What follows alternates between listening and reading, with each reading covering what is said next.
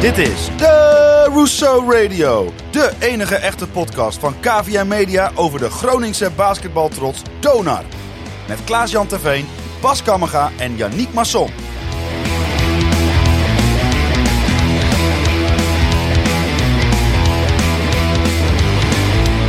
Meerdere mensen hebben 113 gebeld naar aanleiding van de laatste aflevering. Gelukkig is Yannick er nu weer bij om licht aan het einde van de tunnel te genereren.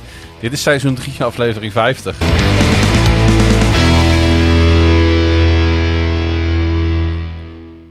Die tunnel. Ja, die tunnel, ja. Ik moest er ook aan denken. Yannick, goed dat je er Oh weer nee, bent. zeg dat nou niet. ja, mooi. Mooi, mooi, mooi. Hoe is het met je rug? Eh, Nog geharst? ja. ja, nee, dat eh, gaat nu alweer. Maar ik had de tranen in de ogen in elk geval. Dat, eh, en hoe ja. is het met je swing? ja, goed. Ja? Ja, behoorlijke swing. En je swagger? Eh, ik ben niet Frans Timmermans. Oké. Nou, zijn we helemaal op de hoogte. Zijn we weer helemaal rond. Heb je verder nog wat leuks meegemaakt? Ik zat in een podcast over Cambuur. Even, se- even serieus, hè? Ja, even, of, toch even, je moet even over die rug is een hebben. heel raar begin. Ja, jee. Maar he- Ja. jouw moeder heeft jouw rug geharst. Jij had beloofd dat je het hier niet hardop in de podcast over zou hebben. Maar nu we het hier toch over We hebben. Het bespreken alles, antwoord joh. op die vraag is ja. Alleen openheid en transparantie kan u redden, hebben wij... eh, Ja, dat horen we in de Benen Blokparty, dat dat zeer gewaardeerd wordt. Dat Ja. we hier in Groningen alles op straat leggen. Dus in deze privé details. ik had ze niet willen weten, Wat maar wil je daar verder nog over weten, te laat. eh, Klaas? Nou, dat lijkt mij een zeer pijnlijk jij- proces. Ja, heb jij eh, wel eens hartstrips gebruikt, überhaupt? Nee. Nee. Nou, doe ik maar Nee, niet. ik Voor laat alle... al het haar wat ik heb, laat ik lekker wilderig en tierig groeien. Ja, dat doe ik ook behalve op mijn hoofd. Maar, Maar dat goed, is een natuurlijk proces. Je kunt het ook knippen en scheren, hè? Voor de Ja, duidelijkheid. dat klopt. Nou, maar, ik trim wel eens wat bij. Ja. ja, maar als je het om. als je het harst, dan blijft het langer weg. dat is de truc. Maar je hebt wel ook gewoon een enorm rood ruggetje en dan niet van de zon.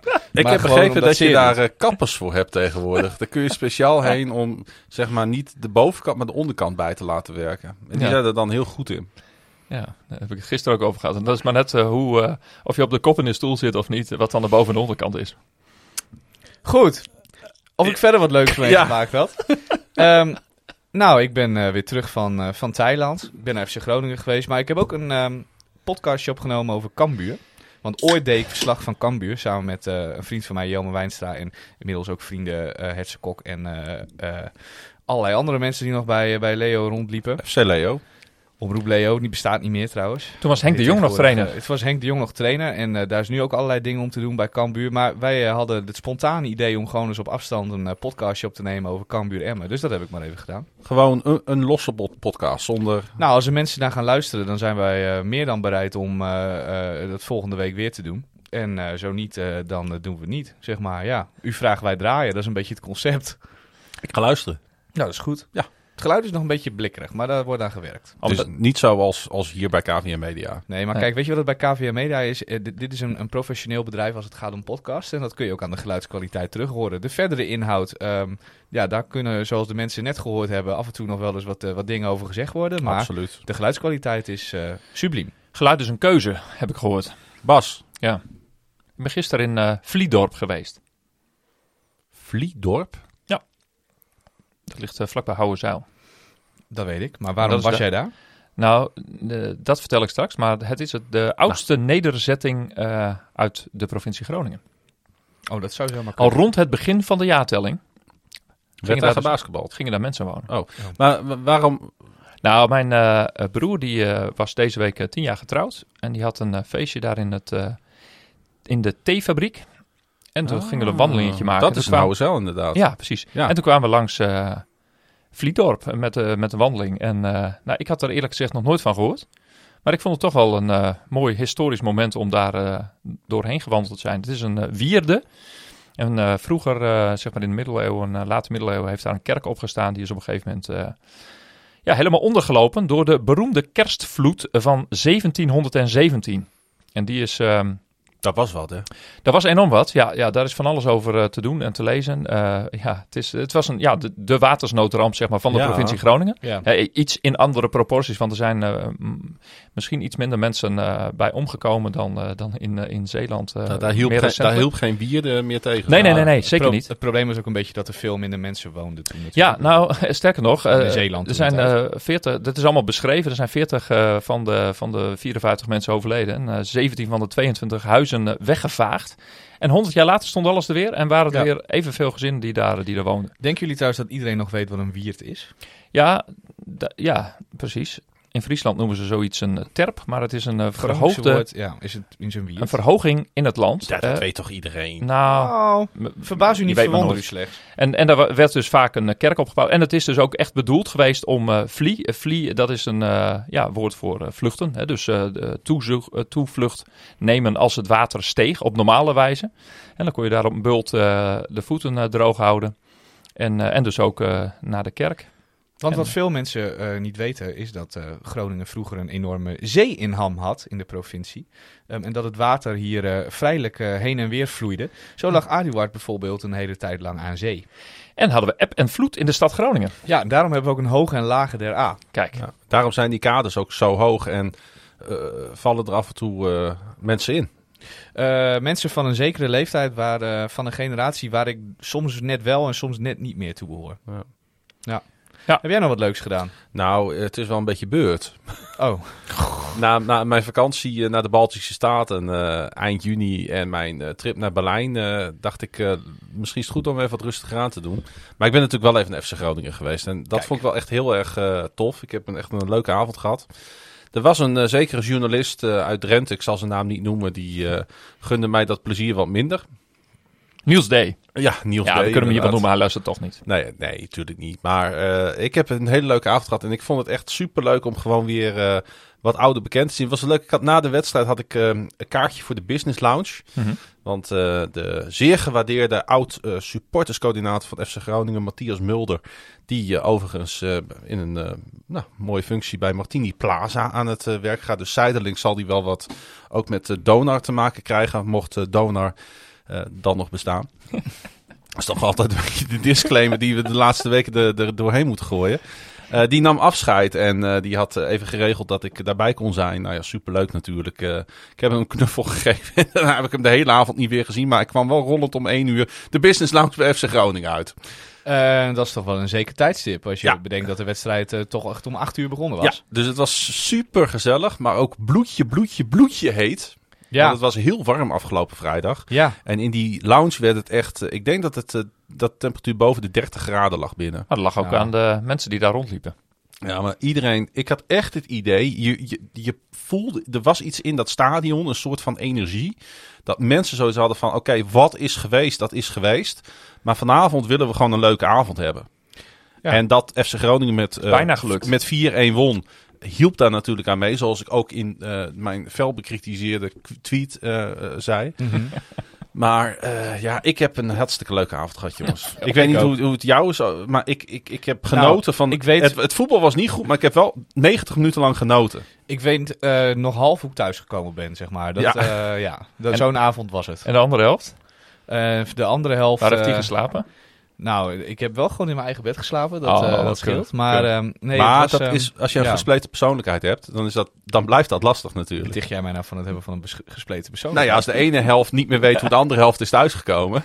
Ja, oké. daar zit Of was in. verzeild geraakt in een parallele werkelijkheid? Om eh, maar weer bij Donar terug te komen. Trouwens, eh, dat is natuurlijk wat we bij Donar ook hopen. hè. Het eh, FC Groningen syndroom. Ja. In de zin van dat wij straks allemaal in Martini Plaza ook met dat gevoel staan. Nou, het is, het Er is, moet alleen niet iemand een blik op het veld En ook niet op het tweede dan, niveau. Nee. nou, het is inderdaad, eh, je kunt wel degelijk een parallel trekken tussen de twee situaties natuurlijk. Want eh, het zijn de twee grote sportclubs in deze stad. Bij de een is het dramatisch verlopen. De andere bestaat bijna niet meer of bestond bijna niet meer. Het is allemaal nog een beetje onduidelijk.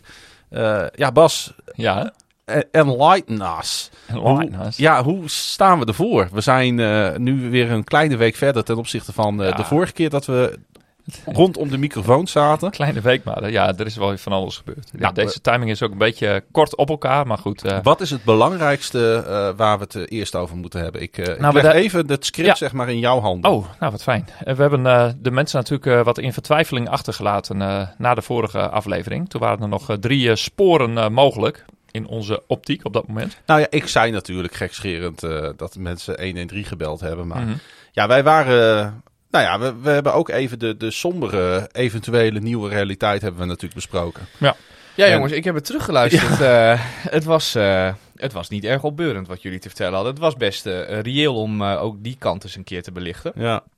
Maar En- het was niet heel opbeurend. Nee, maar za- zaten we een beetje in de goede richting? Of denk jij nu ongeveer een Nou ja, kleine nee, week verder van... eh, hé, hey, er zijn Die alweer... scenario's die kloppen natuurlijk nog wel. Ja, Alleen, eh, ja, die zijn niet allemaal even eh, realistisch of wenselijk eh, gebleken. Hè. Zo eh, hadden we het over de, de promotiedivisie. Het was voor heel veel mensen ook een verrassing dat de Donor een team in de promotiedivisie heeft. Nou, dat is ook een heel groot stom toeval dat de leeftijdscategorie onder 22 is afgeschaft. En tegelijkertijd alle teams zijn samengevoegd eh, met, met de grotere amateurteams. Dus dat, ja, dat, dat is een heel eh, bijzondere omstandigheid. Maar eh, ja, Dona 2 speelt wel degelijk op het eh, tweede niveau van, eh, van Nederland eh, komend seizoen. Ehm, maar goed, ja, dat, dat is eh, echt, echt het aller eh, eh, ja, eh, hoogste noodscenario natuurlijk. eigenlijk eh, wil niemand dat. Nee, dat wil niemand. Maar het gaat wel gebeuren als het niet anders is. Hè? Ja. Maar ja, alles is erop gericht. Hè? Deze hele reddingsoperatie is opgericht om, eh, ja, om in de Binex League eh, actief te blijven. Nou, laten we daar dan eens even blijven hangen. Nou, dan, Eh, hebben, dan hebben we daar nog twee, twee sporen over natuurlijk. Ja. Hè? De vorige keer noemden we ook nog de route via de, via de toestemming van de, van de clubs. Ja, dat, dat bleek nogal weer wat weerbarstiger dan we toen ook al dachten. Ja, want er is van alles aan de hand. Het schijnt dat er zaterdagavond een, of in ieder geval zaterdag een vergadering is geweest van de DBL-clubs, dus de Nederlandse clubs in de Binext eh, League. Nou, en een van die clubs, eh, dat is eh Feyenoord, die heeft eh, nou, een aantal dagen daarvoor een, mail rondgestuurd aan nou ja, alle, alle clubs behalve Donar.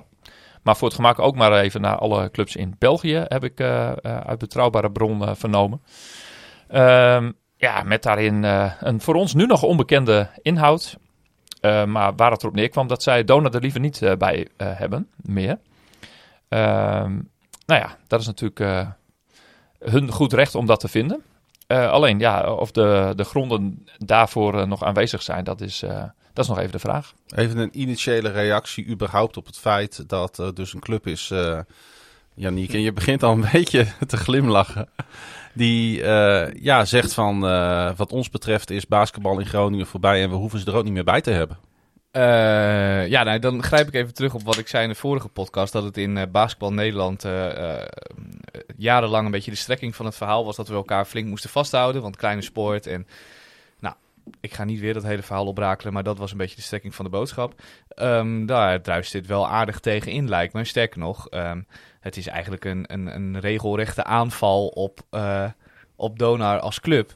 En ehm, ik vraag mij heel erg af eh, wat precies de beweegredenen zijn van Feyenoord om dit, eh, om dit als standpunt te hebben, om dit te vinden. Want ehm, ja, ik kan wel allerlei kleinzerige redenen bedenken. En misschien zijn dat ook wel de, de redenen of de motieven daarachter. Maar ehm, ik heb niet echt een heel, een heel duidelijk idee waarom Feyenoord er nou per se zo tegen zou moeten zijn. Of Rotterdam Basketbal, hoe je het ook wil noemen. Zo tegen zou moeten zijn dat Donar terugkeert in de competitie.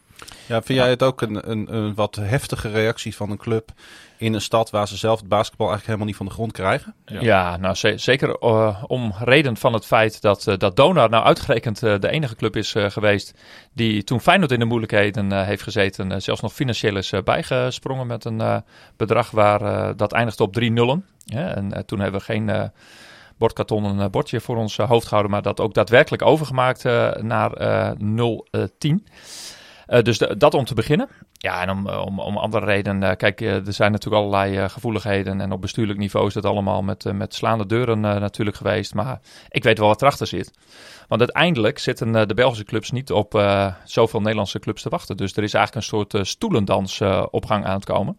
Hè, die erin in moet uitmonden dat er nou, niet aankomend seizoen, maar het seizoen daarna misschien maar 16 clubs overblijven. Dus Feyenoord die ziet eh, de bui al hangen. En die denken van, hé, hey, als we één eh, kikker uit de kruiwagen kunnen schieten... dan eh, zijn, hebben wij straks eh, een van die eh, vijf of zes eh, Nederlandse tickets. Want, Omdat eh, zij natuurlijk tegen die Nederlandse top 5 aanschurken. Absoluut, ja. En ze hebben dat uh, nou ja, uh, ook nipt misgelopen door, door allerlei omstandigheden van uitslagen en, en doelgemiddeldes tegen Joost United die Donar heeft gehad. En ja, we hebben natuurlijk ook nog allerlei akkefietjes gehad met een, uh, een scorebord, een jurytafel, uh, overgespeelde wedstrijden, over en weer. Hè. En, en, en Feyenoord tegen Donar was niet uh, de, de, het enige voorbeeld daarvan. Feyenoord is hier nog een keer heen gekomen voor, ja. voor niks uiteindelijk. En, en hoe dat scorebord het niet deed. Hoe dat uiteindelijk ja, allemaal... een bekerwedstrijd. Ja. Ja. ja. en hoe dat uiteindelijk allemaal is afgehandeld in die vergaderingen, dat weten we natuurlijk niet. Want dat is ja, één groot mysterie. Hè. Dat is ook wel eens een keer een... Maar het lijkt er dus op dat, dat Feyenoord, laten we het gewoon zomaar zeggen, Donar absoluut geen warm hart toedraagt. Nou, dat hebben jullie zelf ook al eens een keer ervaren. Want uh, heel toevallig nou ja. waren jullie een beetje luistervinkjes bij uh, een van de wedstrijden die uh, jullie daar bezocht hebben. Nou ja, wij merkten wel, wij waren net, nou het was nog coronatijd, maar ja. het was de eerste avond. Met het was zelfs de eerste profwedstrijd in Nederland waar weer publiek bij aanwezig mocht zijn. Juist. Niet dat ze massaal kwamen opdagen, maar goed, er waren inderdaad wat mensen die op uh, de doordeweekse wedstrijd op woensdagavond uh, Feyenoord tegen Donar uh, afkwamen. En wij waren daar natuurlijk ook. Wij hadden, Radio. wij hadden plaatsgenomen op de perstribune voor de Rooster Radio. Ja. Omdat zeker in die tijd toen, nou, ik zal niet zeggen we hadden tijd over, maar we maakten flink wat extra content. Um, rondom vooral uitwedstrijden. En um, op die, met die fiets waren wij richting Rotterdam afgereisd. En als je perskaart hebt bij Rotterdam, dan heb je ook, zoals bij de meeste clubs, ingang tot de businessruimte. En na de wedstrijd zaten wij daar nog wat op te nemen. En uh, we dronken nog even een, uh, een drankje. En uh, we kregen nog wat bitterballetjes aangeboden van een zeer vriendelijke horeca-medewerkster van de Topsporthal in Rotterdam. maar daar waren ook allerlei hotemetoten van het Rotterdamse basketbal aanwezig. Nou, tien. Um, een stuk of tien, ja. Waaronder wat directe bestuursleden van Rotterdam Basketbal. Um, en laat ik het zo zeggen... ze waren niet erg positief over uh, uh, nou, Donar, maar eigenlijk de regio Groningen als geheel. Um, zei ze niet zoveel en kon ze ook niet zo heel erg veel interesseren. Nee, en um, ze ehm, hadden ook nog kritiek op uh, individuen binnen Donar. Hm. Ja. En ik kan je zeggen, dat was niet Ronald Arkema. Nee, dat was niet Ronald Arkema en het was ook vooral niet van de lucht wat daar gezegd werd. Um, dat kun je in de gemiddelde podcast, kun je die bewoordingen beter niet gebruiken, want... Um, ja, dat is niet zo netjes. Um, dus nee, wij kwamen daar toch wel een beetje. Uh, nou, zal ik, laat ik voor mezelf spreken. Ik kwam daar een beetje teleurgesteld vandaan bij zoveel uh, uh, niet sympathieke mensen in één ruimte. Ja. ja. en ik dacht ook bij mezelf toen, waar is dit nou voor nodig? Ja. Want, want echt, ja, ik had tot voor kort ook niet zo heel veel tegen Feyenoord. Nee. Ze hebben een leuk halletje, maar meer, ook niet meer dan dat. Uh, ik het is een beetje behelpen. Ik ben ontzettend fan van hun oud-coach die zij bij het echt op een schandalige manier bij het grofvel hebben gezet, Toon van Helfteren. Ja. wat, wat, wat een icoon is binnen de, de, Nederlandse basketbal. Maar in Rotterdam denken ze schijnbaar dat, dat je op een andere manier met dit soort mensen kan omgaan die nou ja, hun ziel en zaligheid in zo'n uh, toch betrekkelijk kleine club steken, waar ik heel veel respect voor heb. Ja. Um, ja, ik snap niet zo heel goed waar ze daarmee bezig zijn. En waarom ze zoveel oorlog uh, proberen te maken. Nee, ik eigenlijk ook niet. Vooral ook omdat hun, um, uh, met waar we het straks over gaan hebben, de route die Donar nu bewandelt, heeft het ook heel weinig zin. Kijk, als je inderdaad de route van de clubs bewandelt, dan, uh, en je wil per se dat een club er niet bij uh, zit, dan heeft het zin om via zo'n vergadering en zo'n brief uh, een, een, campagne te beginnen waarin je uh, andere clubs overtuigt om tegen Donor te stemmen, eventueel. Als je dat per se wil. Is ook niet erg sympathiek, maar kan je doen. Um, maar op moment met de route die we nu bewandelen, is er eigenlijk geen manier voor Feyenoord of andere clubs om Donar te belemmeren of tegen te houden. En ja, dat, op de een of andere manier vraag ik me dan heel erg af waarom je er dan alsnog verkiest om deze route te bewandelen. Want het heeft zo weinig zin. Ik merk dat ik mezelf wel even moet uh, rectificeren. Want ik zei uh, afgelopen zaterdag uh, een vergadering, maar die is komende zaterdag, de 19e. Ja. Ah, oké. Dus en dan is er een week later een, weer een Binex-vergadering op die zaterdag de 26e. Nou, we, dus ik, ik zit in mijn hoofd alweer uh, de nou, conclusie we, van, vooruit conclusie van dit stukje podcast is in ieder geval dat we de, de steun hoeven we dus niet uit Rotterdam te verwachten. Nee, nee. Dat is wel duidelijk. Ja, nee. En het sentiment in België, dat laat zich ook raden. Hè, we hebben ja. Gisteren, of ja, vandaag kwam een benen blokparty weer online. nu een Belgische variant daarvan. Nou, die kunnen allemaal niet heel veel begrip opbrengen. En die, die waken vooral voor de precedentwerking. Hoewel coach Raymond Westfalen van, eh, van Limburg United. Die was Ja. er zeer positief over, eh, over Donar. Maar eh, nou ja, kijk, eigenlijk eh, vinden ze dit eh, allemaal eh, nou, een soort eh, eh, bedrog achteraf. Nou ja, dat zegt natuurlijk helemaal niets over de toekomst. Sterker nog, Er is ook Als- bedrog gepleegd. eh, ja, dat is zeker. Ja, en dat Ja. is eh, eh, ja, Ik moet er wel over zeggen dat de conclusie die mensen aan dat bedrog ehm, eh, stellen, namelijk dat dat eh, eh, ertoe zou leiden dat je betere spelers op de vloer hebt met geld wat je eigenlijk niet hebt, Ja. dat dat natuurlijk niet per se waar hoeft te zijn. Nee, ze- zeker niet. Dat is een aanname. Dat, Ja. dat kan. Dat Het is geld, absoluut het waar. geld is vooral in overhead en, en redelijk onnodige kosten eh, gaan zitten. Want Ja, eh, de, be- ja. de begroting van eh, komend seizoen van 1,7 miljoen die be- bevat eh, nagenoeg hetzelfde spelersbudget als afgelopen seizoen. Ik denk dan ook steeds over als, als, dat pre- als, dat, als het P-woord zeg maar valt, precedentwerking. Dan denk ik altijd ja, eh precedentwerking, ook de andere kant op. Ja. En dat wordt wel eens vergeten, denk ik. Wat bedoel je daar precies mee? Nou, d- dat, hoe zij nu Dona benaderen, dat betekent dus ook dat in de toekomst iedere club Ja, in, oh ja. in nood komt. Ja, maar dat zei ik vorige week ook al. Ja, let op waar je nu eh, om vraagt. Want eh, kijk, eh, de- deze controle zouden maar eh, enkele clubs eh, doorstaan. eh, een dergelijke controle. Hè, het, het hebben van een eh, deugdelijke boekhouding, als dat al niet eens een voorwaarde is voor een, om een licentie te krijgen, ja, dan vraag ik me af eh, of alle andere 19 clubs dat wel voor elkaar hebben. Hè, en en Ja. hoe het eh, toezicht van accountants en onafhankelijke accountants daarop is eh, ingericht. Hoe, eh, hoe, hoe is dan de, de sfeer, denk je, bij de andere twee grote eh, Nederlandse clubs, Leiden en, en Den Bosch? We hebben eerder natuurlijk mooie woorden mogen ontvangen vanuit Den Bosch.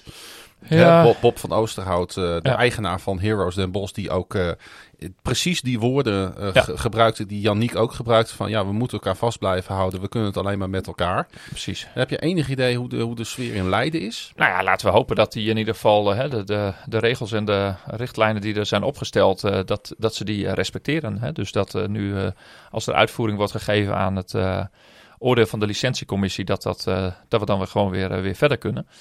En, maar of dit is waar eh, iedereen op zit te wachten, ja, dat weet ik niet. Uiteindelijk is het ook maar heel eh, gekunsteld. En eh, ja, ligt er een set regels vanuit de Belgische situatie die niet van toepassing kan zijn op, op Nederland. Hè, want het woord eh bankroet of faillissement, dat, dat komt überhaupt niet in de reglementen voor. Omdat, ja, in België houdt het dan gewoon op. En in Nederland zijn er dus blijkbaar andere constructen eh, wel mogelijk. Nou, er wordt er in de, in de geest van, van het opgestelde reglement eh, nu gehandeld.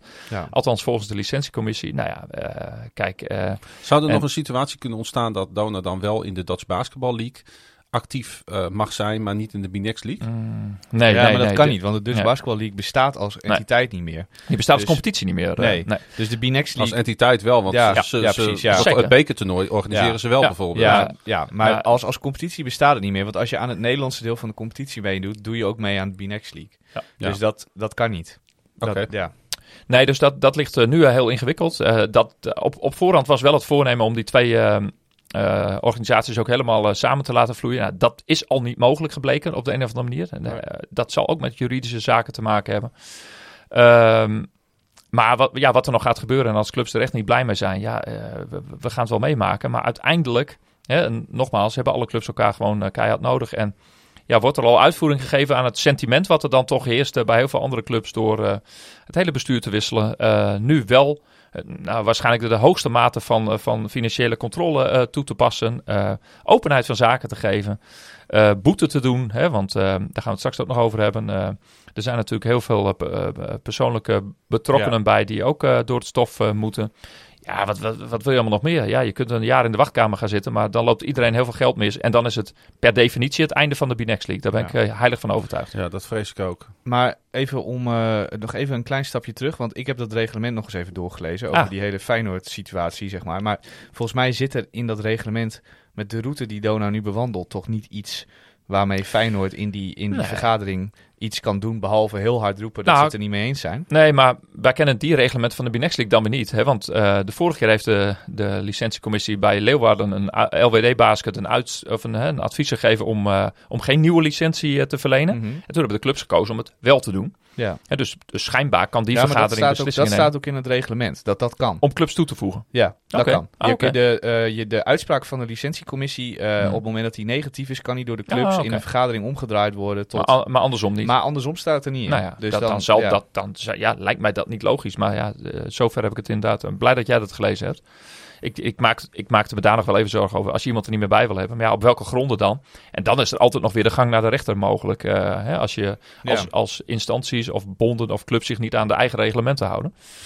Maar goed, weet je, jongens, eh, we zijn inmiddels twee maanden verder. Datzelfde Ehm. Feyenoord is trouwens onderdeel van een omnisportvereniging. Ja, dat werd ook nog gezien als eh, eh, heilige oplossing om, om dat hier in de stad ook te gaan doen. Nou, ik zou iedereen adviseren totaal afraden, want Maar hoeveel schuld had die omnisportvereniging ook alweer een paar jaar geleden? Oh, Feyenoord zelf? Ja. Ja, geen idee. Hoor. Dat, dat, daar bemoei ik me niet eens mee. Eh, laat, laat iedereen gewoon eh, zijn eigen zaakjes eh, voor elkaar Nee, krijgen. nee, maar ja, goed, kijk. Ik, ik, ik, ik ben niet de, de financiële controle van al die clubs. Gelukkig niet zeg. nee, dat nee, hebben we nee, nee, het, uitbesteed. het was eigenlijk natuurlijk, het was natuurlijk ook geen vraag. Het was een Nee. retorisch vraag. oh ja, ja. Maar goed, volgens mij eh, hing daar 25 miljoen schuld boven de markt. Veel in elk geval. Ja, nee, goed. Ja. En dan maakt, Ik bedoel maar. Dat Ja. maakt het niet uit. Eh, kijk, dat zijn allemaal externe financiers. Maar laten we zeggen dat eh, nou ja, het, eh, het draagvlak, het achterland van Donar een, een stukje groter is. Ehm, Ja, ja, niet, niet meer in de rest van Nederland zo, waarschijnlijk. Hoe bedoel je? Nou ja, dus bij de andere clubs is, is, is als er al sympathie voor Donau was, dan is die dus, dus wel afgenomen. Oh, de sympathie. Ja, Ja, maar daar heb ik nu niet over. Ik heb over de, de grootte van de club ten opzichte van het achterland. Dus de, hè, de, wat, wat Dona voor de, hier voor de omgeving en de maatschappij eh, betekent. Mhm. Alle mensen die niets hè, met, met deze wantoestanden, eh, eh, die daar geen invloed op hebben gehad, laat ik het zo zeggen. We hebben er allemaal mee te maken, helaas. Ja.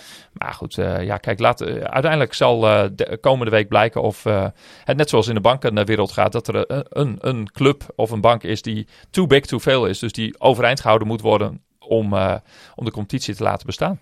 goed. Daar, daar gaat dus die licentiecommissie, die speelt daar al een hele grote rol in. Want dat is het overgebleven pad. Ja. Ehm, we hebben geconstateerd natuurlijk dat de vorige keer dat de licentiecommissie die uitspraak deed, eh, dat het eigenlijk een, een, een- onhoudbare eh, situatie opleverde. Mhm. Wat is er nou veranderd? Nou, de, er is een andere invulling gegeven aan eh, het akkoord. Hè, het, het crediteurenakkoord zoals het in de, nou ja, de dagelijkse gang van zaken gaat. Ja, die was al voorbij. Hè, dus het feit dat de licentiecommissie eh, daarna nog een uitspraak deed over een crediteurenakkoord... was een beetje verwarrend. Dat kunnen we achteraf misschien wel constateren. Want eh, als je nu terugredeneert, eh, wisten ze dat al. Ja. En, en op, op diezelfde dag van de uitspraak hebben ze vergaderd. En toch hebben ze dit op deze manier opgeschreven. Ja. Nou, en, en het allerbelangrijkste uit die uitspraak is dat de licentie nog bestaat. Er is in de reglementen niet vastgesteld dat een licentie automatisch vervalt bij een bankroet. Dus moet je in de voordeel van Dona redeneren. Dus bestaat de licentie nog. Ja, en hebben ze nu naar een manier eh, gezocht om, eh, om te zorgen dat Donor alsnog hè, op een andere soortige manier kan voldoen aan een crediteurakkoord. En dat betekent met de 60 handelscrediteuren en het UWV en de Belastingdienst een overeenkomst, eh, of een akkoord krijgen om eh, ja, Een eh, nieuw akkoord weer met al die 60 partijen. Juist. Of om tafel of Ja. aan de Ja. telefoon. 60 handtekeningen verzamelen wel- en, met die ja. andere instanties moet je, moet je om tafel, hè, want dat werkt even net iets anders. Dat hebben we de vorige keer ook gemerkt toen de Belastingdienst eigenlijk op de, ja, in, de, in de eindfase van, het, van de procedure opeens nog nou ja, onmogelijke voorwaarden Ja. eh, ging stellen. Ja, dat, de verwachting is dat dat nu eh, beter gaat. Maar goed, dat zijn nog steeds verwachtingen. Want En, nu er een faillissement is, is de uitgangspositie natuurlijk behoorlijk veranderd. Nou, nu zit, eh, zitten die partijen niet meer aan tafel met het, eh, met het voormalige bestuur, aangevuld met eh, de financiële taskforce. Maar nu zitten ze aan tafel met de curator. Juist. Ja, de curator en ehm, de, eh, ze gaan de deal aan met de curator en de eventuele nieuwe koper. Ehm, zijn de, de BV bestaande uit de investeerders eh, die geïnvesteerd hebben in de doorstart van Donar. Yes. Ehm, en dat verandert de situatie natuurlijk compleet eh, wat betreft de Belastingdienst bijvoorbeeld. Omdat eh, de Belastingdienst onder andere afgewezen heeft op het eh principe-argument. dat zij dachten dat er wel eens sprake kon zijn van fraude bijvoorbeeld. En ehm, dat ze op dat punt en met de betrekkelijk slechte boekhouding die er was. niet akkoord wilden gaan met een deal met de oude stichting. Eh, maar die oude stichting die is niet meer en die zit niet meer aan tafel. Nee. Eh, dus hebben ze een deal met een curator. ehm, die bovendien belast is met de taak om voor hun centjes binnen te halen uit eh, wat er overblijft van de oude stichting. Plus Ehm, ook moet zorgen dat de crediteuren de, de, de, Ja. belangen van hen ook eh, behartigd worden. klopt. Ja. En via die route zou je best wel eens, en dan neem ik inderdaad de slag nog even om de arm, zou je best wel eens eh, tot een, een, een andere deal of een nieuw akkoord kunnen komen. Ja, eh, het, het ziet er eigenlijk bij die twee grote eh, overheidsorganen, het UWV en de Belastingdienst niet zo slecht uit, hè? Hebben Nee. wij begrepen. Nee, nu niet meer. Maar goed, garanties bestaan niet. Dus ik, ik ga zeker niet te vroeg juichen. Heb ik tot nu toe helemaal niet gedaan. Al, al sinds de vijfde wedstrijd van de Nederlandse finale heb ik niet eh, gejuicht. Dus eh, dat heb ik goed volgehouden. Nee, maar zij toe. hebben met de curator, en eh, we Mhm. vallen een beetje in herhaling, maar toch Ja. goed om dat duidelijk te stellen, een heel ander gesprek dan met Zeker. een oude stichtingsbestuur. Absoluut. Ba- en, en daar komt nog iets bij. Hè, en dat, dat is eigenlijk het hoofdnieuws ook van, van de laatste dagen. Dat, ja, ik zou haast zeggen, helaas overeind is gebleven dat twaalf eh, voormalige bestuurders of toezichthouders dus ook nog ja, aansprakelijk gesteld kunnen worden voor eventuele nou ja, eh, malversaties of eh, hè, wanbestuur. Daar kwam afgelopen zondagavond nog een, eh, een uitgebreid artikel over online op eh rtvnoord.nl. Mhm. Eh, daarin kwam ook eh Swaving, de voormalig eh, secretaris Secretaris, van ja. Donar, aan Ja. het woord. Eh, kun, kun je kort, eh, een van jullie twee, kort, kort schetsen hoe, hoe je dat gelezen hebt? Ja, nou voor hem vind ik het eh, heel eh, triest dat dit, eh, dat dit zo gebeurt. Die man heeft eh, nou ja, sinds eh, dus de afgelopen tien jaar zijn ziel zaligheid in de club gestoken. En ja, dit is, dit is gewoon een, in die zin een persoonlijk drama. En, en door het proces wat hij zelf heeft doorgemaakt, heeft hij dat zelf al allemaal een beetje kunnen nou ja, verwerken eh, als het ware. Er zitten Mhm. ook eh, gewoon heel veel feitelijke dingen en, en, en eh, zaken in. Maar goed, ik eh, begrijp uit hetzelfde artikel dat eh, in zijn omgeving het nog wel eventjes eh, wat eh, harder aankomt, zeg maar. Dus eh, zijn, zijn eh, familie en, en naasten. Eh, want die moeten wel even echt eh, wennen aan het idee. Maar dat dit boven de markt hing, als, als bestuurder van een club, eh, van een stichting die failliet kan gaan. Ja, dat, dat is op voorhand duidelijk. Alleen de impact hiervan, hè, de, met bedragen die er genoemd worden van 4 miljoen. Die, die, eh, ja, dat, dat is natuurlijk eh, ja, dat is vreselijk. Ja. Dus dat, ja, dat op het persoonlijke vlak. Eh, ja, dan op het zakelijke vlak is het maar de vraag hè, hoe, hoe dit soort bedragen uiteindelijk ja, worden verrekend. Eh, nou ja, hè, je hebt het over twaalf personen, maar er, er is natuurlijk ook al de penningmeester die heeft al een, een schikking getroffen. die, die met, met, de, ja. vo- ja, met de voormalige stichting. Ehm, Wel ingewikkeld dit hoor. ja, dit is heel ingewikkeld. Ja. we we Ja. moeten ook niet te veel hier in, Nee. in details eh, gaan treden. Maar onderling, die twaalf mensen, dat is wat eh, Jacob Klompien op de radio eh, zaterdagochtend ook aange- aangaf. Onderling moet uiteindelijk bepaald worden, nou, is er iemand die hier schuld aan heeft? Nou, daar wordt natuurlijk naar de penningmeester geweest en dat moet allemaal nog aangetoond worden. Dus dat is, ja, dat is op zich alweer een hele papierwinkel. Dat is aan de andere bestuursleden om dat te Ja. bewijzen. Eigenlijk wel.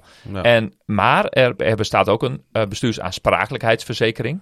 Hè, die, is, die nota is wel betaald, hebben we inmiddels eh, bevestigd gekregen. En wel eerder in de podcast Ja. gezegd, maar die grap wordt wel eens gemaakt. Eh, dat is een beetje een zure grap, maar goed, eh, die, die, die verzekering is er. Ja, en die zal uiteindelijk ook weer aan tafel schikken. Want ja, die moet gaan inschatten samen met eventuele eisende partijen. Van ja, wat voor geld is er nog te halen? En is het nu, ja, is het nu nog wel rendabel om daar heel veel geld in te steken? Om alles uit te zoeken. Om vervolgens eh, Hmm. ja, eh, erop uit te komen dat het waarschijnlijk om een eh ander soortig of een lager bedrag gaat Ja. komen. Maar de bewijslast ligt wel degelijk bij de mensen die er nu in de soep hebben laten lopen. En dat zijn die twaalf personen. Ja, en- dus en- die en- gaan een hele ingewikkelde tijd tegemoet. Ja, ja heel spijtig. Want, want het gaat dus eh, behalve om de vier bes- bestuursleden die hè, nog eh, zittend waren. Hè, Arkma is dan eh, afgetreden. eh, ook nog om vier eh, voormalige bestuurders. Hè. Martin de Vries is daarvan eh, de bekendste eh, naam. Maar ook nog eh, nou ja, eh, Henk Emmens, eh Marike Abink, eh, Marion Arends. Henk Emmers, die trouwens nu in de politiek Ja. zit. Ja, die zit in de provinciale Voor staten de, als voor de gedeputeerde. boer-burger-beweging. Ja. Dus je moet je ook nog afvragen hoe dit eh, op hem afstraalt natuurlijk in die wereld. Ja, heel, heel bijzonder is dat notabene eh, Marijke van Beek, eh, zeer gerespecteerd politica, in, in het faillissement van BV Vindam notabene in dezelfde soort situatie is terechtgekomen.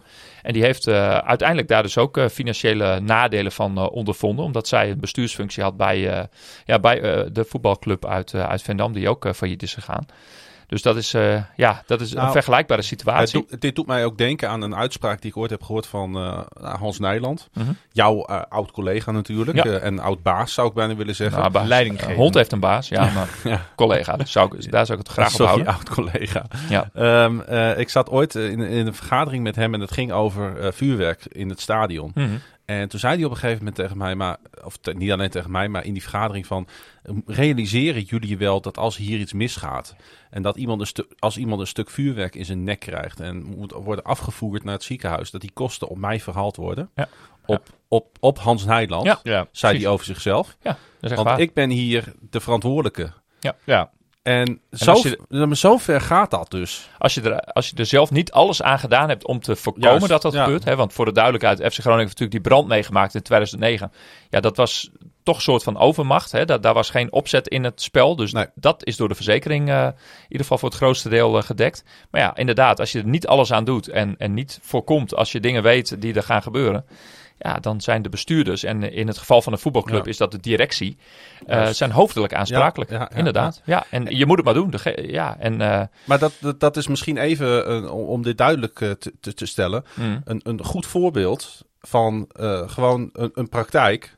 Want het is allemaal nog een beetje onduidelijk natuurlijk hoe het bij Dona zit en hoe die bedragen liggen. Ja. Maar het is super heftig natuurlijk dat, dat je dus je tijd vrijwillig aan zo'n club geeft. Hans Nijland werd er dan nog voor betaald.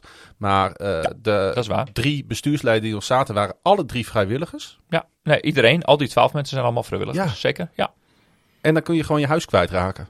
Dat zou kunnen. In, de, in het uiterste het geval. hè, uiterste want laten we even niet eh, veel gaan eh, speculeren. Maar, nee, maar het- dat het- kan. ik zeg het Ja. zou hè? Het ja, zou zeker, kunnen. zeker. Ja. Maar alleen het, het idee dat dat zou kunnen gebeuren is natuurlijk al Ja, een soort vreselijk. ondraaglijke Ja. kwelling. En, en dat is ook, ja, en, en helemaal omdat dit, nou, we zijn nu, wij, eh, noem ik maar even, de buitenwereld weet eh, nu twee maanden van dit eh gezeik, zeg maar. En, en zij zullen dit al twee maanden langer gewe- geweten hebben, dus die zitten al vier maanden in die, in die situatie. Ja. Ja. Nou, zo'n kwestie als dit, ja, die kan zomaar eh, twee tot drie jaar duren. Hè, dus je zit zo lang in onzekerheid, zeg maar, hoe, wat, wat er precies allemaal uitkomt. En ja, dat, dat, eh, het kan ook met een sisser aflopen. Of dat eh, alsnog toch de, de rekening bij één persoon terechtkomt. Ja, dat weet je allemaal niet. Ja, en het is zo, ja, in, in die zin, ja, dit is, het is een bizarre situatie. En dat, dat, ja, dat, dat gun je natuurlijk niemand. Nee, het Nee. is niet alleen een aanval op je ev- eventuele aanval op je portemonnee, maar ook op je mentale welzijn. Nou, ja, dat is het vooral. Ja. Je- je- hè, en, en nu merk ik dus, eh, of eh, Zwaving die, die zegt dat zelf ook, van, nou, hij heeft het zelf, omdat je er ook zo middenin zit, je zit zo in die materie opeens. Je, hè, wij, wij- zijn er zelf ook een heel klein eh, deeltje maar van, nu van op de hoogte. Maar hij zal er nog veel meer over gelezen hebben, hoe dat, wat er allemaal in zijn, in hoe dat in zijn werk gaat. En hij heeft misschien ook wel een advocaat of eh, Ja. hè, mensen in zijn omgeving die ze, hem daarover informeren. Eh, maar, en, en ja, maar, maar voor de omgeving, het, het maakt ook gewoon dingen allemaal onzeker. En het vertrouwen in de mensheid natuurlijk ook. Want hij geeft Ja. ook weer Ja, aan in dit artikel van... het was een vriend van mij. Eh, we vertrouwden elkaar. We dachten dat we Ja. konden lezen en schrijven met elkaar. We kwamen bij elkaar op... Dat, dat heeft hij niet gezegd, maar we, we kwamen bij wijze van spreken bij elkaar op de verjaardag... omdat we elkaar zo belangrijk vonden. Ja. daar hebben we geen bevestiging van. Maar ik, ik denk dat ze elkaar al vaak genoeg zagen in Martini Plaza en al Ja. die andere zalen in nou, ja, ik Nederland. zeg ook bij wijze van spreken natuurlijk. Want, Ja. En, en ja, die, de, de, de teleurstelling Ja. druipt van het Nee. artikel af natuurlijk. Ja, natuurlijk. En die, het vervelende aan die teleurstelling is dat ik die heel begrijpelijk vind. En eh, dat ik dat ook helemaal snap. En dat dat nou net in de rechtbank iets is wat je eh, nou bijna even uit moet zetten. Ja. Ehm, want dat telt niet bij de Nee. rechter. Nee. Het, eh, wat, wat telt is dat jij eh, kunt aantonen dat jij eh, niet verwijtbaar gehandeld hebt. Dus dat je er alles aan gedaan hebt om te voorkomen dat dit soort situaties zijn ontstaan. En dat is een, omdat die bewijzenlast bij jou als persoon ligt, is dat ook een heel ingewikkeld proces.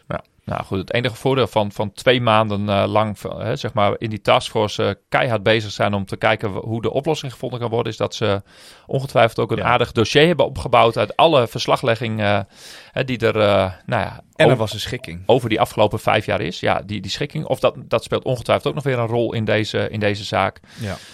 Ja, het is, eh, ja, het is eh, gewoon een, een, een drama nog steeds. Ja. En, en, eh, maar dat- het is wel ook te ingewikkeld om echt, echt uit te diepen. Zeg Zeker. Maar. Dat is een beetje het vervelende er ook aan. Absoluut. Dat, ja, dat Ja. is gewoon echt En niet iedereen heeft daar een boodschap aan. Wij wel. Wij zijn betrokken bij de club. Wij kennen ook de mensen Het, maar natuurlijk. het mooiste, eh, het, het, mooiste ja. zou, eh, wat er, eh, het mooiste zou zijn wat er kan gebeuren, is als iemand de boekhouding van de afgelopen twee seizoenen nog wel rond kan krijgen. Ja. Of op welke manier dan ook. Tegen lage kosten. Dat, dat zou uitkomst Maar ook dat hij niet, ook, ook al zou die dan niet kloppen, maar dan heb je in elk geval een duidelijk Juist. bewijsstuk waar Dan het doe je eigenlijk is. een soort van oproep hierbij. Nou ja, ja eigenlijk wel. Ja. Ja. tenminste, ja, eh, hè, en, en het moet dan ook weer goedgekeurd worden. Hè, want uiteindelijk, hè, waarom de Belastingdienst niet met het eh crediteurenakkoord eh, kon meegaan, is omdat er geen accountantsverklaring was.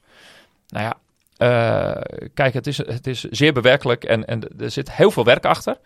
Maar ja, stel dat er nou eh, hele slimme financiële mensen zijn die, die zich daarmee bezig zouden willen houden. En ik, ik denk ook dat het achter de schermen al best wel aan de hand is. Alleen de tijd was te kort om dat voor eh, Ja. 31 juli rond te krijgen. Maar als dat nog lukt, ja, dan, dan ben ik er ook weer van overtuigd dat eh, eh, de schade die er is, hè, want de Belastingdienst heeft allerlei aannames gedaan en boetes gedaan op, het, op, op de maximale schade die hen is toegedaan. Ja. Ik denk nog steeds, hè, alles overziend. Hè, we hebben bedragen gelezen van 8 ton tot, tot, tot 1,6 miljoen, weet ik veel wat allemaal. Ik denk dat de, de werkelijke schade eh, met deze overheidsinstanties ja, uiteindelijk binnen de perken zou zijn gebleven. En, en eh, ja, dat, dat het zeker niet op een bedrag van 4 miljoen zou Nou, ik moeten wou net zeggen, ik, weet niet, ik, ik durf niet te zeggen op welk bedrag we wel uit zouden komen, maar 4 miljoen is wel echt te veel. Nou, sterker nog, wij weten uiteindelijk nog niet eens of die NOW-gelden al dan niet toegekend worden. We vermoeden allemaal van niet. ja, Maar er zijn nog allerlei geldstromen die niet duidelijk zijn. nee, maar ik zal dat van die NOW-gelden niet te technisch maken, maar dat is natuurlijk ook... eh, de manier waarop dat boekhoudtechnisch gegaan is, eh, is het best logisch dat de Belastingdienst op deze manier redeneert. Ja, ja, maar, Dat- maar, ja, maar daardoor zijn ze ook terug gaan kijken en hebben ze eigenlijk alle, nou, alle Ja. BTW-aanslagen ook eh, Ja. verdacht verklaard en dat soort zaken. Nou, als, je, als iemand kan zorgen dat dat niet meer verdacht is, dan wordt het probleem heel erg te overzien. En dan ben ik er ook van overtuigd dat de nieuwe eh, BV zomaar eens eh, daar nog eh, Ja. nou ja, op een eh, coulante manier mee om zou kunnen gaan. En, en misschien ook nog wel veel van de crediteuren die dan niet zelf nog weer aan de bel gaan trekken. Hey, wat is nu het tijdspad voor dit nieuwe... het is niet een nieuw pad, maar via Hmm. het... Ja, nee, eigenlijk wel. Het nieuwe licentiecommissiepad. Nou, uiteindelijk eh 25 eh, augustus, maar bij voorkeur eh, morgen. Ja, ik zet hem niet weer als D-Day in de agenda overigens hoor, want we hebben al zoveel D-Days gehad, dat wordt een beetje vermoeiend. Ik heb altijd dinsdag en donderdag als D-Day, want die Ja. beginnen ook echt met een D. Ja, precies. Ja, twee keer zelfs. In Ja, de zin- 25 augustus, dat is inderdaad... eh, nou, Die eh, vrijdag, Anderhalf week. Ja, dat Ja. staat ook in te lezen in het rapport van de licentiecommissie. Ja. Dan, eh, dan openen zij weer de, weet ik veel, de besprekingen of dat soort dingen. Zoiets, ja. Dus dat is het uiterlijke moment dat zij alle bewijsvoering willen hebben. Maar dan, even heel praktisch. eh, er moeten dus gewoon heel snel weer Ja. 60 handtekeningen worden verzameld. Ja. Is, is, Ja. is dat Ja, gewoon dat de is de korte, korte samenvatting? samenvatting. Daar Ja. zijn korte lijntjes mee met al die crediteuren. Hè, dat gaat van, van bon- parkeerboetes tot en met eh, nou ja, de, de DJ's. Dat is allemaal bekend inmiddels. Hè, welke Ja. partijen erbij zitten. Martini Plaza, Ik had het Zelfs, niet zelf- bedenken. zelfs maar, de ja. supportersvereniging. busmaatschappij, supportersvereniging. Ja, wij eh, hebben dat uiteraard ook parkerende posten eh, geregeld. Ja. Dus ja, laat dat allemaal goed komen. Hè, ehm, we begrepen inderdaad al in de eerste verklaring van Klompien dat de helft ook eh, al binnen de eerste dag had eh, gereageerd. Dus nou, dat is hartstikke mooi. Zeker in vakantietijd. Dat zou nog een belemmering kunnen zijn. Ehm, ja, en dan is het eh, ja, zo snel mogelijk. Want ja, we moeten door, we moeten door, we moeten door. Nog Ja. steeds die, die, die, die klok tikt. Hè. We zijn nu op, eh, kijk even op mijn klokje, midden in de nacht, maar 14 augustus. Ja, en we hadden gehoopt dat het op 31 juli al klaar was. Eh, normaal gesproken is een club van de statuur van Donor al minimaal een week in training. En ja, ik hoorde Klompien ook al zeggen van ja, we moeten wel een beetje een winstwaarschuwing afgeven van hey, de, de start van het seizoen zal in ieder geval niet zo vloeiend zijn als in andere jaren. Nee. Er is in ieder geval één speler die heeft eh, gezegd: Ik wacht eh, het niet af. Ja. Ik kies eieren voor mijn geld. En ik doe Ja. dat, eh, ja, ik denk in toch wel de mooiste eh, sportgelegenheid van België. Absoluut. In Mechelen. De Winket cynisch. Ja, toch? ja, Ja. de Winkert Kai. Ah, ja. Zolang die nog, eh, zolang Nee, die nog gespeeld mag. Jij zou niet durven, hè? Ik zeg ook helemaal niets meer over andere clubs. Ik zeg ook helemaal niets meer over Mechelen. Nee, dat, is, eh, dat kan wel eens heel, had wel eens heel pijnlijk kunnen worden als Ja. je daar nog verder Ja, op ja, ja, gegaan ja. was. Ja. Ja, dat En- doe ik niet. Maar Nee. goed, degene die daar de lijn uitzet, Maar eh, we nemen het het- wel druk. We nemen het ook niet druk. We nemen het druk, kom mij. We nemen het ook niet terug. Nee. Dat. Zeker niet. Nee. hey, maar nee, Willem, niks. Willem is naar eh, Mechelen. What Eh, happens in eh, Mechelen, dat eh, Ja. zenden we op Twitter uit. eh, Ja, Ja, precies. ja. vanuit Mechelen. Was dit het befaamde losers-incident? Eh, ja. ja. Doen we ja, verder ja, geen uitspraak over. Nou, wat, wat, wat waren daar mensen boos om? Nou, Zo. wat zullen ze dan nu boos zijn op Akema? Mijn god. nou, Als dit al zo erg was. Maar hey, hey, eh, Brandwijk is naar, Brandwijk eh, naar Mechelen. Calvados Mechelen. Ja. Ja. Nee, op zich een hele eh, begrijpelijke keuze natuurlijk. Gezien de onzekerheid waar je als speler al zo lang in zit. En als je dan eh, hele interessante eh, aanbiedingen krijgt met financiële zekerheid. Met ook vooral sportieve zekerheid. ehm, en je hebt het seizoen gedraaid wat Willem afgelopen jaar eh, gedraaid heeft. Kun je het ook als een soort beloning zien voor het feit dat hij afgelopen seizoen zo goed gespeeld heeft. Jawel. Ehm, en eh, dat hij tijdens het reguliere seizoen van zo'n onschatbare waarde eh, voor eh Donar geweest is als center. Dat is natuurlijk Ehm. een upcoming eh, eh, subtopper in, Ja. eh, in België. Ja, Nou ja, Willem heeft zich natuurlijk in, in de kijker gespeeld in, in België. Ja. Notabene door die cross-border fase. Hè? Ja. Dus dat, ja, dat, ja dat, dat, dit kan gebeuren. En, het en, is en door het natuurlijk faillissement... logisch Nou ja, natuurlijk. door het dat- dat faillissement, Een eh, club is nu. ja. Door het faillissement is er ook gewoon een mogelijkheid. Hè? Je kunt spelers niet Ja. meer eh, met de haren erbij trekken. Nee, Je als moet je, op de als je sympathie echt wilt rekenen. als speler, dan kun je gewoon eh, bij een andere club tekenen. En Willem heeft daarvoor gekozen en eh, ik moet zeggen dat ik dat eh, volkomen begrijp. Ehm, dus ja, Wij hebben hem ook in een berichtje gezegd van... Om een, Ja. eh, we hebben veel succes gewenst. En eh, ja, we hopen dat hij heimwee krijgt ja. naar Groningen. Ja, inderdaad. Ehm, En dat Het kan wel, het is natuurlijk wel jammer, want Willem is ook gewoon een topgozer. Het weet is je dat? Ja. dood en doodzonde voor En voor eeuwig, voor Ja. eeuwig bekerwinnaar. En Ja. ja. ja, goed, dit is dan weer een, een eh, vorm van eh, zijschade. Ja, jongen, we hebben hem hier gehad in dezezelfde studio. Ja, vriend van de eh, show. en ja, maar goed. Ja, als het nou iemand likable is binnen Zeker, de basketbalwereld, maar ook nog eens verrekte goed, dan is het Willem Ja. Brandwijk. eh, Ja. eh, als ik het even in het Nederlandse segment zoek. ja, Precies. absoluut. Ja. Nou. Eh, hoe, staat het denk ik bij hoe staat het bij die andere drie spelers voor? Want eh, gaan die dit ook overwegen of zouden die toch ergens een soort van vol contract hebben getekend met Donar? Wat denk jij? Dat, zou, we, we weten het natuurlijk niet, hè? dat laatste zou zomaar eens kunnen. Ehm, en als je ook even heel sec naar de seizoenen van de jongens kijkt, eh, heeft Lien heeft het niet het beste seizoen uit zijn carrière gehad. Sander Hollanders heeft, eh, zag ik eh, in een filmpje van de B-Next, want inmiddels staan ook onze highlights als laatste club online. 2020. Ehm, had, Sander Hollanders had uiteindelijk het hoogste driepuntspercentage van de B-Next League, bleek. Maar heeft verder eigenlijk ook niet het seizoen gedraaid waar iedereen op gehoopt eh, had en misschien ook wel van hem verwacht had. Ehm Kjeld Zuidema had zijn breakout, break, eh, breakthrough year kunnen worden. Is dat- uiteindelijk niet had ook een ander breakje. Ja, precies. En het Ja. is ook een, beetje, eh, ook een beetje keuzes van de coach hier en daar. Weet je, ik, ik kan die jongen ook niet echt wat aan doen. Maar ehm, dat zijn drie nou, relatief ongelukkige seizoenen om daarna bij een andere club te moeten gaan tekenen. Dus waar Willem in een hele goede onderhandelingspositie zat, zitten zij dat eigenlijk niet. Ehm, dus als zij een voorcontract kunnen tekenen bij Donar voor dezelfde voorwaarden als waarvoor hun oude contract was, ehm, dan is dat best wel een aanlokkelijke gok, om het zo maar even te zeggen. Ehm, dus eh, ja, ik ga daar wel vanuit dat eh, eh, iets dergelijks gebeurd is, ja. Ja. En zou dan ondertussen ook al het oog op eh, andere spelers eh, zijn gevallen die nog niet eh, vorig jaar actief waren bij Donar? Eh, ja, ga daar maar. Daar, zijn veel Want aanwijzingen kan, voor. Het kan Nou, bijna niet anders. Ja, Sterker nog, hè, in, in, in de afgelopen week, hè, als het allemaal op 31 juli rond was gekomen, eh, waren er in de afgelopen week ook allemaal al eh, keuringen en, en eh, Ja, er ja, waren in elk geval tickets wat geboekt. ik, wat ik Ja. confirmed heb, is dat er voor die week twee medische keuringen bij eh, eh, de ziekenhuizen in Groningen gepland stonden. Ja. Ehm, dus dat zijn twee spelers in principe die eh, zo goed als rond waren op de medische keuring na. Ja. Ehm, en eh, ja, weet je, dat is ook heel logisch dat je op die manier op dit soort scenario's voorbereidt. Ja. Je moet wel spelers hebben die het risico willen nemen. Dat is wel ingewikkeld. Hmm. Ehm, aan de andere kant kiezen ze dan ook echt voor het verhaal van Donar. Ja, plus het risico is niet heel groot, want je, want je kunt ze alsnog, hè, nu, eh, nu deze situatie sinds 31 juli bekend is, kun je ze alsnog een, een datum geven Ja. van, hé, hey, jongens, we verwachten nu echt dat het, eh, nou ja, Dan laten dan. we zeggen, de vrijdag 25 eh, augustus, dan heb je echt duidelijkheid of het, Ja. of het kan of niet. Dan stel je aan het voorcontract een soort einddatum en dan, ja. Ja. Ja, hoewel dat, eh, ja, hoe, het, hoe het precies met die contract is geregeld in de, binnen de Nederlandse wet, weet ik eh, op dit moment even niet. Want dat is, daar is ook wel wijziging in gekomen. Eh, maar goed, want, want bij een hoe heet dat, proefperiode heb je volgens mij weer wederzijds de kans Ja. om op te zeggen. Maar goed, dat zullen ze vast allemaal nu goed hebben uitgezocht. Ja. Dus hopen dat we daar niet eh, tegen die Nee, lamp lopen. Maar ga er van, maar vanuit dat die selectie in principe, die komt echt wel rond voor, eh, voor de, de Oh, data die er zeker. doen. Zeker En- voor die 23 En wat, oh ja, wat ik nog wou zeggen, die spelers nemen niet een heel groot risico. Want die kunnen op dat moment ook nog overstappen. En ik snap eh, de overstap van Willem op dit moment ook wel. Want die wil gewoon graag een volwaardige voorbereiding met een team draaien. Ja. Daar is hij heel erg bij, bij gebaat. En ja, dan, dan, dan kun je maar beter voor de zekerheid kiezen dat hij nu op de vloer In onze voorbereiding gaat, ik kan allerlei krachttermen verzinnen, maar gewoon ongelooflijk ruk zijn. Ja, ga daar maar vanuit. Hoewel De- er ja. al wel heel veel eh, dingen, eh, hè, eh, wedstrijden gepland staan. Hè, dus eh, eh, vlieguren en speelminuten kunnen wel eh, gemaakt worden. Maar goed, dat is natuurlijk Ja, het geen is ingespeeld team. Het is echt een kort dag om 23 september met een goed ingespeeld team. Met een eh, gameplan wat flink ingesleten is aan de Ja, start te verschijnen. absoluut. Dat kan gewoon niet. Dus dat, Ja. daar, hoef je, daar kun je ook mooi rekening mee houden dat dat zo is. Of je moet al die Eh. mensen alvast even eh, de, de beelden van eh, de eindfase van vorig seizoen nog vooruit Ja. sturen. Want jij, bent, jij hebt die rol, jij hebt die rol. Ja. Ja. dus dat een beetje gaan inprenten.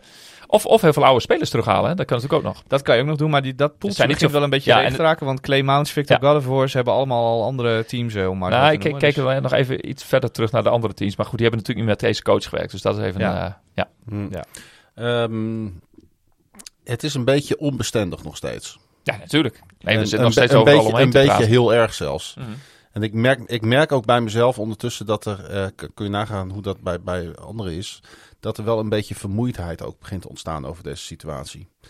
Nee, Ja. het, het moet, er moet nu echt wel. Nou, we gaan eerst even slapen, denk ik. Twee maanden. Ik weet, ik, nee, ja, nee, ik, weet- ik, weet, ik weet wel dat, dat we er niks over te zeggen hebben en dat we er niks aan kunnen doen. En het proces loopt zoals het loopt. En we worden eigenlijk ook, ja, doordat het loopt zoals het loopt, word je gedwongen Ja, om bepaalde te paden te, gaan. behandelen, bewandelen. Er zijn eh, mensen die al een aantal kilo's eh, zijn kwijtgeraakt. eh, Nou, dat schijnt, ja. Ja, ja, ja. Ja. Maar wat, Ja, je, wat, je, wat je denk ik wel kunt En stellen die was is al dat... niet zwaarlijvig. hè? Ja, dat kun je, Kun je nagaan, nagaan. ja. Ja. Dat de druk natuurlijk vol op die licentiecommissie komt te zitten. Want aan de ene kant voeden die natuurlijk de druk van de clubs.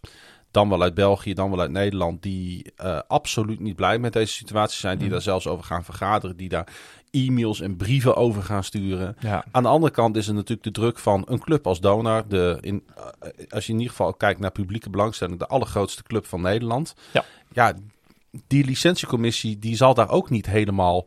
eh, ja, eh, zonder kleurloos in kunnen staan, zeg maar. Maar ik heb ooit geleerd dat objectiviteit überhaupt niet bestaat. nee, Dus, maar zij, zij, zij horen en zien natuurlijk ook heel veel. Ja, en zij horen objectief te kunnen handelen, maar Ja. ja. dat... eh, hoe, ja, ik vind dat wel een lastige, want het Ah, is ik- ook weer een beetje ja. arrogant om te zeggen dat je zo groot bent dat je mensen niet om je heen kunnen.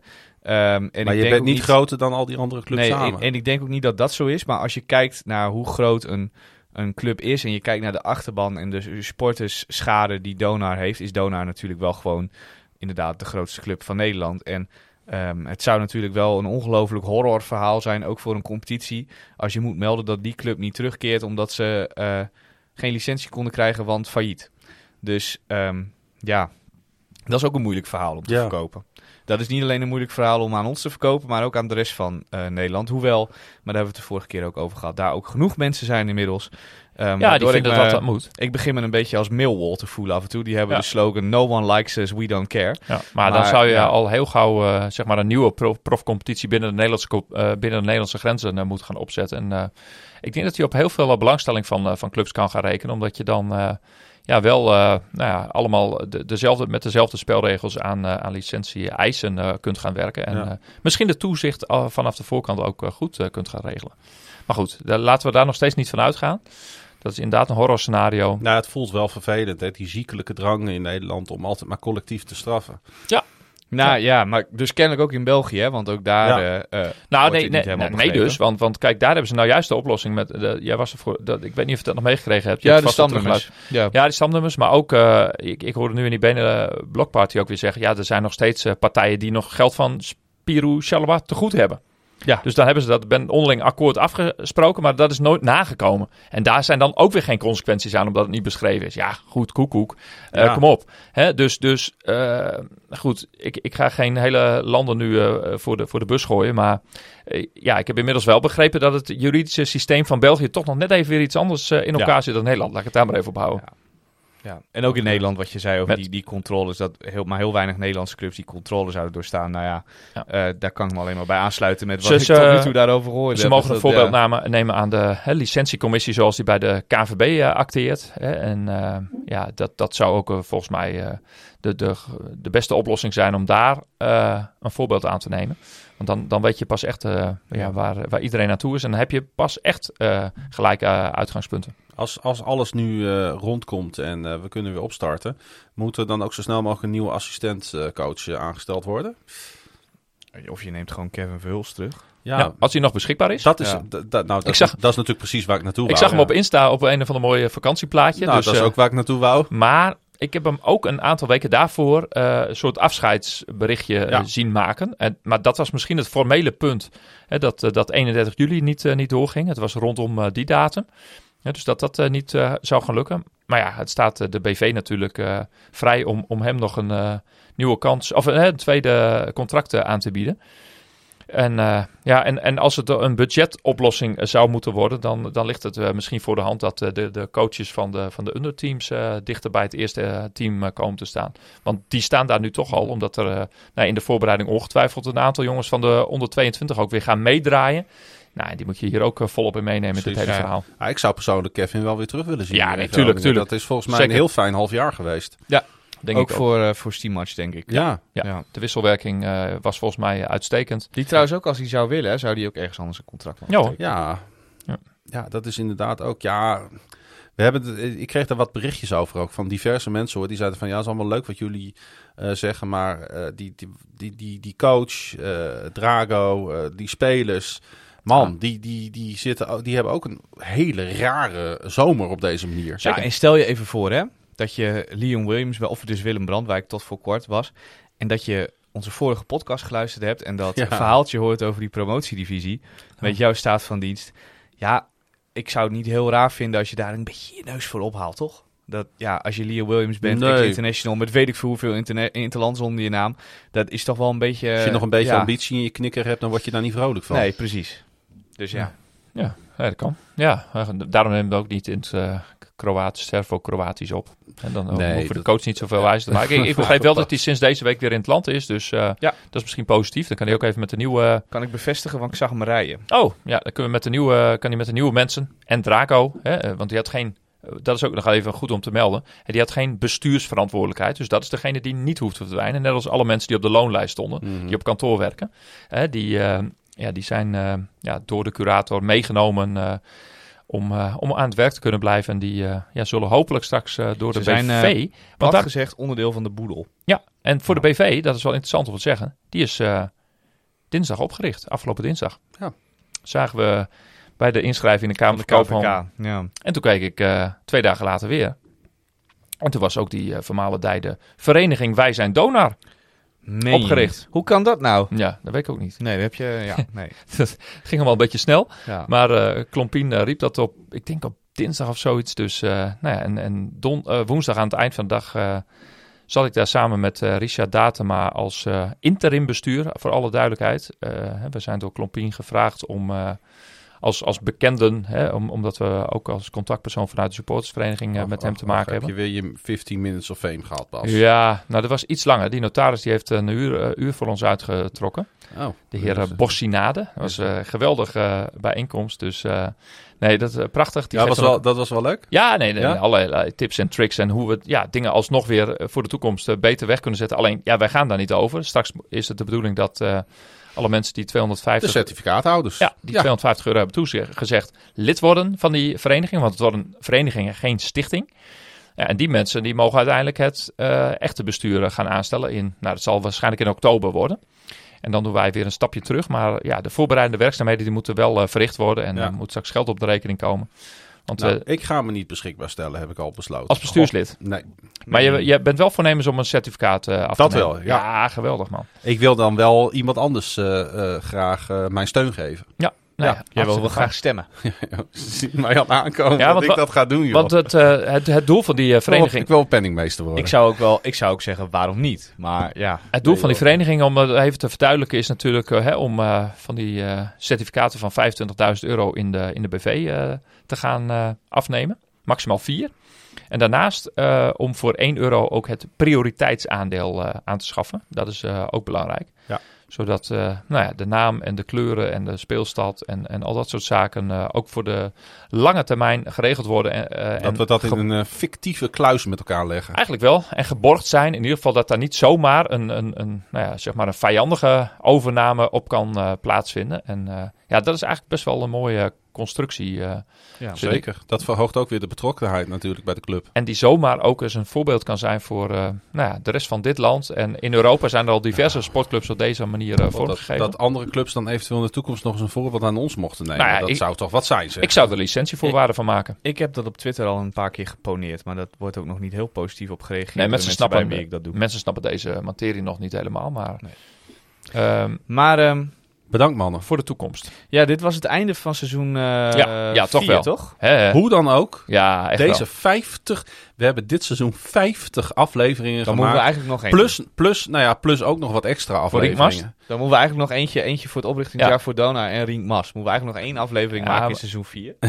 Mag jij dat doen? Als, als eh, Oranje de, zeg wel één hoi. het Olympische Ja. ticket eh, wint, dan mag jij dat doen met Nou, dat gaat niet gebeuren, want daar heb ik vanochtend naar gekeken. Dat, eh, als je de eerste wedstrijd verliest, worden daarna tegen de Kroaten en zo heel ingewikkeld. Nou, Ja. nee, er, er kan nog een situatie, maar, maar één nastoot. Er kan nog één situatie ontstaan dat iedereen van elkaar wint. Hè? Dus dat, ja, dat eh, klopt. dat wij van België winnen en België weer van Zweden. En dat, dan, dat we dan naar de halve finale tegen Turkije komen. En dan in de finale tegen Kroatië. Ja, dat die, Ja. eh, dat die drie NBA-spelers allemaal worden opgeroepen en weer eh, Nou, in de pre-season moeten ja. komen. Ik zou zeggen, Bas, als het eenmaal zover is, post het op Twitter.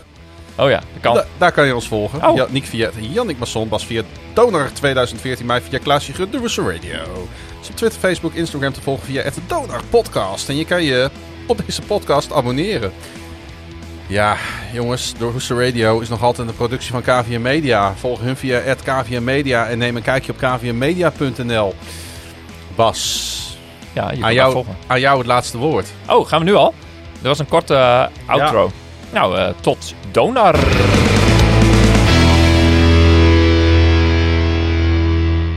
Komt er een seizoen 5? Ja.